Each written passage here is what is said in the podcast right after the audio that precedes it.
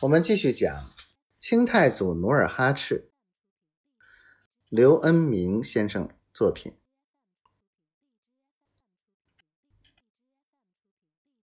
努尔哈赤听罢，拍案而起，厉声呵斥道：“不要危言耸听！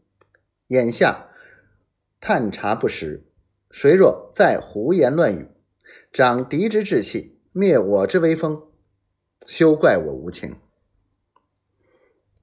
大敌当前，韩王动怒，一时殿内默然无声。”正当努尔哈赤犹豫不决时，忽然门口的卫士进殿来报：“韩王，有个汉人远道而来，要亲自见您。”努尔哈赤赶忙进入侧殿，等待来者。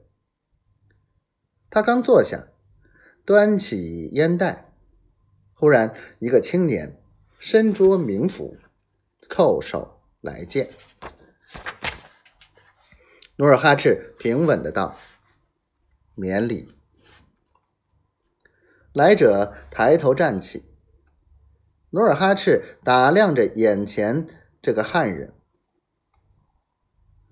随之问道：“你叫什么名字？”“切捻艾林。”“你是满洲族人吗？怎么叫满洲族人的名字？”“我说不清楚，妈妈有时叫我白山。”“对，切捻艾林，汉语就是白山的意思。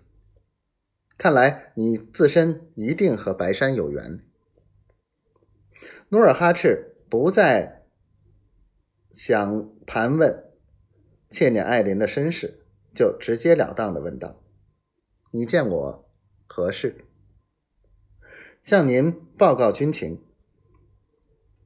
接着他禀报道：“韩王，据小人详知，明军从前天开始以兵分四路，分别从沈阳、清河、开原、宽甸出发，围攻您的都城。来多少人？9万。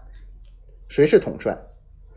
辽东经略杨镐。”努尔哈赤寻思片刻，接着问道：“是谁派你来报告如此重要军情的？”“我家老母。”“她叫什么名字？与我满洲族有何因缘？”